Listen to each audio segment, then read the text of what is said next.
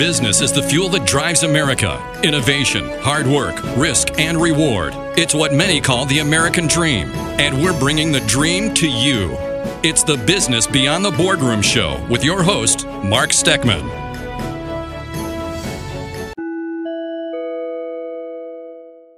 Show Business Beyond the Boardroom. Uh, we talk about a lot of things in and outside the boardroom, mostly outside the boardroom, but uh, a lot of things that impact our, our business lives. And Joy McAdams, uh, of course, every week uh, talks about topics that impact us as business leaders and entrepreneurs and and those things include our health and our well-being and our families and all of these things how we think having that growth mindset but look let's face it um, one of the biggest impacts on business at every level is divorce and that means when a rank and file employee gets divorced, that impacts it doesn't matter if it's a multi-billion dollar business, that impacts that department in that business. There's no way you can have these major life-changing events not impact. And so, over the last several years, there's actually been even uh, there've been a lot of high-profile divorces that have created a ton of media buzz. I mean, one of them was Bill and Melinda Gates Another might have been uh, Jeff and Mackenzie Bezos. Speaking of Bezos, we were just talking about him. The list goes on and on. I mean, there was this summer was a, a hot summer for divorce TV, wasn't it? With Johnny Depp and uh, Amber Heard. And that's right. What a what a what a trial. Uh, but while not everybody getting divorced is a multi billionaire with a massive empire or reputation to protect, many of our listeners are business owners or executives or have built even substantial nest eggs that, if or when there is a divorce, becomes a very important consideration in the process. And that's why I asked uh, Christina Anton Garcia to join us here on the show again. And it's been, like I said, a little over two years since we had you on the show. Um, glad that you're here. Welcome to Business Beyond the Boardroom. Thank you for having me. Tell everybody a little bit about your backstory just so they can kind of get an idea. Obviously, you're the founder of your firm, your law firm. You grew up in Tampa, and we know that you worked at a Publix at uh, Van Dyke and Dale Mabry. But beyond all of that, give us your 60 second uh, backstory. Sure. Grew up in Tampa, went to University of Florida for undergrad, got a psychology and criminology degree. Come from a family of psychologists. Oh boy. Thinking about going into psychology. Yeah. And figured out a way to use my psychology degree, but really what I ultimately wanted was law school. If I were to ask your family when you were, let's say, a kid, what would they have said you were probably going to be in terms of your career? 100% a lawyer. Really? Age two. Age two. No kidding. Negotiating. And I'll tell you, my daughter, who's seven, I can tell you, you already. can see it? 100%. Oh, really? Okay. So you had that persistence and follow through, not giving up. You believe you're right. You're going to stick to it. All of it. All of it from the Always very making beginning. my case. Interesting. How about that? So, so when you went to the University of Florida, so you you graduated from high school. You said, "I'm going to University of Florida." Law school was definitely focus. 100%. Okay. All right. So So I stayed right there. so then so then as you go through college, you you know law, law is a is a very broad field and whittling it down to a category or a niche is not easy.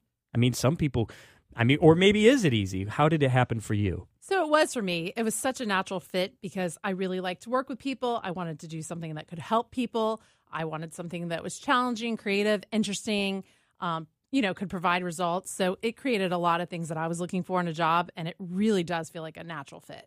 So I mean, because divorce is not like uh, like I, I mean, it's unlike anything because it's such an emotional experience. You know, relationship is is coming to an end or or dramatically changing in many ways, not just for one person but for multiple people. But there's also all kinds of other things involved the the financial side, the the children, and we talked about that a couple years ago. How the what the impact it can be if there's kids involved or even pets today, right? I'm sure For sure. sure that comes up. Especially up. the kidless couples. The kidless couples with pets, and so you know.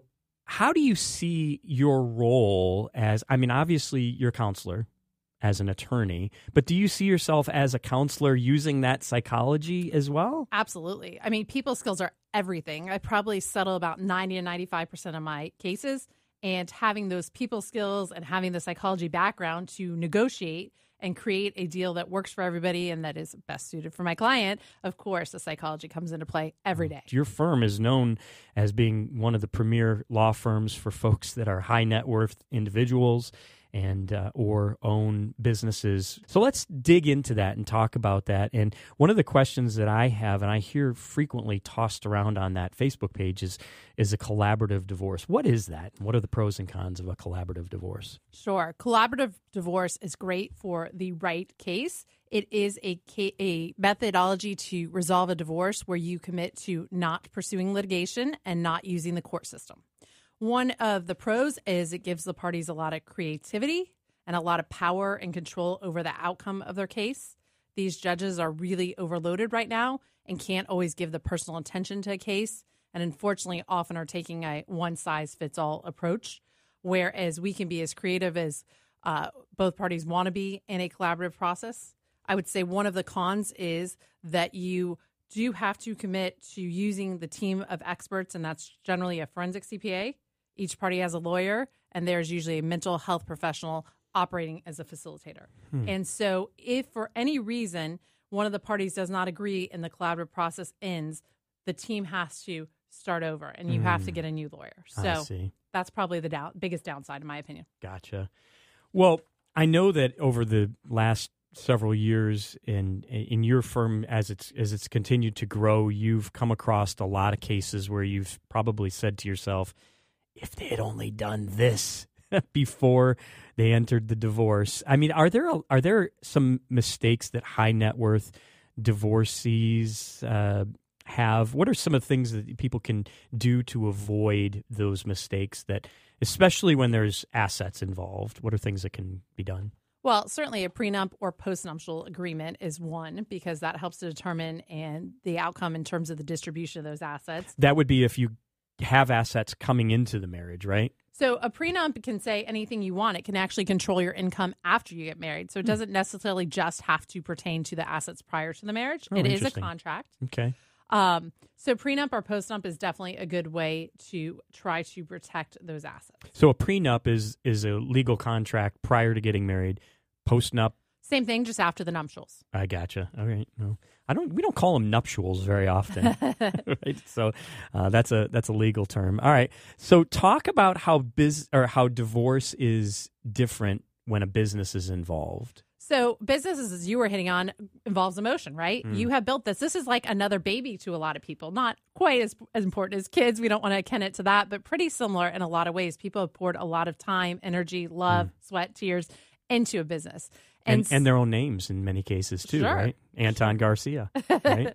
I mean, absolutely. Yeah. So I think you know that that always makes it interesting, and particularly interesting if both parties worked in the business or founded the business together. Mm. So then we're sometimes fighting over: do we continue to co-own, which is not ideal, right. um, or do you, who gets the business, right? Which party gets it? So sometimes it's not clear cut if they both started or have been working in the business together. So what does that look like? I mean, you've you've had lots and lots of cases, and they're all very different. Um, but where do where does it where does it even start? I mean, eh, does it depend on the, the how long the business has been active? Does it does it one spouse do you are you looking for one spouse to go, you know what, I want to give up, get out of that business, you buy me out? I mean, what is that normally? Is there is there a normal and what does that look like? So I would say there's not a normal. It's definitely not a one size fits all, but it looks like generally having a forensic CPA value the business. Sometimes that CPA is joint. Sometimes I, each party has their own CPA. Once we have a value to the business, then we try to figure out we call it an equalizing payment if mm. there aren't other assets or the business is exceeds what the assets are on the other side. So then we start talking about whether we can afford those payments over time and what impact it'll have on the business. Mm. We don't want to compromise the business ever. Right, sure. Because even once you get divorced, you still want your uh, now former spouse to be able to earn the money because that can impact your kids and support for you and alimony and things of that nature. So right. we've got to make sure we're not compromising that business. Interesting, especially I guess if if uh, you know if one of our listeners is working as you mentioned, let's say husband and wife are together operating a business and the business is known as husband and wife operating the business. If one of those partner leaves, the potential ramifications to the consumers or whoever they're doing business with, if it's B2C or if it's B2B, I mean, it, it could be huge, right? At the very least, we're now now talking about having a divorce, rebranding your business, all of these things at once, getting your children adjusted. So, I mean, the business does add an extra layer of life changes. Mm. There's always some impact, even if you didn't work together. Not just financial, right? I mean, there's there's a lot there. Well, let's rewind just a little bit. Are there steps to take prior to getting married when a business is owned by one of the spouses? So, in other words, prior to getting married, someone comes into the they're get, getting ready to, to tie the knot and they own a business. Are there things that they should do or is it pretty much that business is going to become the other spouse's? Should is is a prenup the only thing they need to do or and what needs to be what kind of things need to be in that prenup? Yeah so a prenup is definitely your best answer with current florida law and the way things stand in this state today um, the only thing I would also say is not commingling non marital assets. So, those that are adverse or don't want to get a prenup for whatever reason, not commingling non marital assets. So many people have a home prior to the marriage and they later add their spouse's name. We've mm. now commingled and have some issues now with the house. It's not as clean cut. I mean, I'm, I'm, simplifying this for our time right now, but sure, sure uh, not commingling would be the, the quick answer there is try to keep things separate. You said under current Florida law. What does that mean? That, that, that tells me that something in Florida is different than elsewhere? Well, no, just that laws are state specific, and at any time it could change. I know in the day and age of podcasts, somebody could hear this years right, from now, sure. and it may no longer this is be 2022. for reference, yeah. Maybe not accurate anymore. So. Okay, all right, very good. So that's a that's an important uh, addendum there. What is a forensic uh, a forensic accountant? You mentioned that. That sounds interesting, and it also sounds like you know CSI type type stuff. What are we looking at there? Sure, we have a lot of great forensic CPAs that are qualified to testify in Florida courts. Mm. Again, our first stop is not the judge or courts, but they do a lot of work and analysis that help us settle and give us direction. What the, but what does a forensic CPA do? I mean, what is the what is the nuts and bolts of their job? So they come in and value the business. They look at all of the financials of the business, the health of the company, if there's personal goodwill. I think we touched on that mm-hmm. a couple of years ago, but personal goodwill is where it's specific to that person. For example, my name is in the name of my business. Sure. So my business is probably valueless without me, so I can't sell it. Right. Um, so a forensic CPA looks at all those issues, whether discounts apply, what methodology we use to value a business, whether it's an asset approach, income approach, and then they give us a range or a number. Usually, it's a range of what they think the business could be worth. So, is that is a forensic CPA someone that would be called in? Let's say there's a uh, a marriage that's dissolving and one of the spouses believes that the the other spouse has been moving money around or there's money hidden somewhere or just isn't even familiar with the numbers you never never seen a P&L doesn't know what any is that where a forensic CPA is also called into? Absolutely. Tracing is what you were describing mm-hmm. is, yeah. is very important in those cases. But I think a great point is the latter, which is we often have one party that is completely knowledgeable about the finances and trusted mm. the other party trusted them throughout. Yeah. We now have these two people seemingly at some sort of odds and a break in that trust. Mm. And so the party without the knowledge really needs that neutral CPA to even kind of confirm what that spouse that's familiar sure. with the finances is saying. Makes sense. Yeah. So it helps settle a lot of times, not and, just for court. And that's actually one of those questions that comes up in these groups all the time is is that, you know, is the spouse a lot of times it may, might be the wife and the husband, let's say, owns a construction company and, you know, she knows he plays fast and hard and maybe there's a lot of cash moving around and and yet doesn't have any idea what the assets look like, you know, and that's that's where so a forensic a, fr- a forensic CPA can be uh, um, um, a divorce, someone who's going through a divorce's best friend along with their attorney. Really is, helps settle. Is that something your firm finds for the client? Yep, we have the same same cast of characters we use a lot of times. Most of the family law firms do, and they're all very experienced. And we have some great people. Gotcha. One of the questions that comes up a lot I see uh, in the news and things that I read right now regards uh, new technology assets. You saw that I think probably in in our in our notes. Like let's say one of the one of the spouses, let's say it might be the the wife you know, she has a, an Instagram account that has blown up or a TikTok account that's blown up and, and now has been able to monetize it. And, you know, in that, that, that may be husband and wife, but the wife is kind of the owner of that account. Is that an asset or is that a job? And how have we, have you come across any cases like that yet, or how does that look? Right. So we have these influencers, and I did Mhm, have a yeah. case not too long ago, and it's a great question. But again, that influencer generally goes back to that personal goodwill. If Mm. it is just them, it depends, I guess, what type of Instagram account we're talking. But a lot of times, these influencers are basing and monetizing based on themselves, Mm. and so that's somewhat helpful. But that can be very tricky, even Mhm. just any of the privately held companies and stock values, or uh, you know how we're coming up with these numbers. Um, definitely can lead to some issues and seeing. Talk about the, the steps of how your firm proceeds when someone comes to you in what is probably or going to be an impending divorce. You know, what? How does your firm? We got just about a minute or two to talk about this, but how does your firm work with the clients? What What are the first couple of things that need to happen? Sure. So the first couple of things, obviously, it's about an hour consultation, making sure it's the right fit.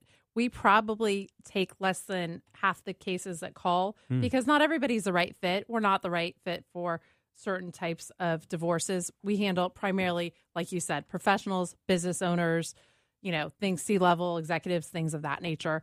Um, that's just what our model is set up for. So once we meet, we make sure we're the right fit and we're rocking and rolling. We are big on a lot of things like communication with the client, constant emailing of what's going on in your case, mm. and making sure that they understand the next steps and the discovery process and prepared for mediation and that they feel comfortable because that's what's most important. What is? How long does a typical divorce? Is there a typical timeline? I mean, is it? Do they? Is it? Is it a year? Is it three years? What What does that look like? So, a case without a business that is not hotly contested can be, you know, inside of six months at times, as people agree quickly. Hmm. But the ones of the business and the forensic CPAs, a lot of times depends on how well ordered the books are. books that are a Hmm, mess take a lot longer. sure. So those can certainly be closer to a year. But our goal is to get this uh, part of someone's life over as quickly as possible because it's never really pleasant. If you want it to be smooth, it's best to have great books, paperwork, all the way up, and at least now have all this stuff organized, and then you could have probably, I imagine, uh, a more seamless transaction. Right? Is that is that kind of the, the the takeaway from all of this? Is to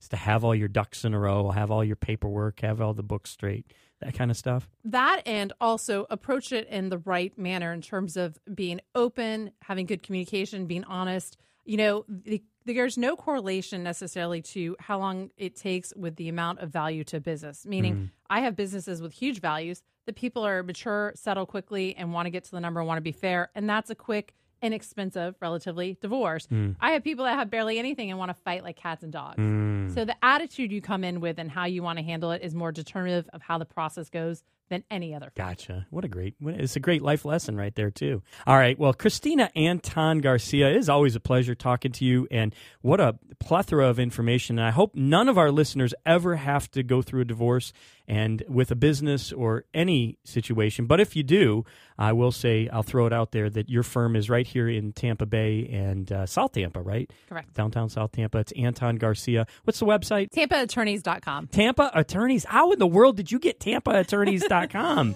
you must have bought it when the internet came out because that's got to be the most valuable. That is valuable right there. If if Anton Garcia wasn't around, uh, that is a valuable uh, domain. Well, thank you so much for being a part of the show today.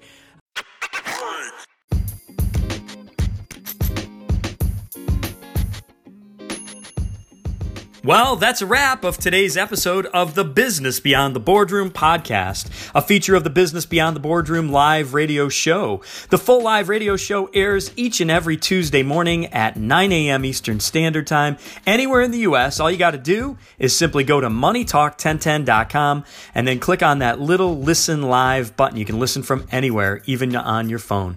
And if you're in the Tampa Bay region, you can listen live on the radio on Money Talk 1010 AM, 92.1 FM, or 99.5 HD2. Now, I'd love to connect up with you on the socials as well. You can find me on Facebook, Instagram, or LinkedIn. And if you want better digital marketing results for your business, hop over to my website at marksteckman.com. I appreciate you listening. Make it a great day.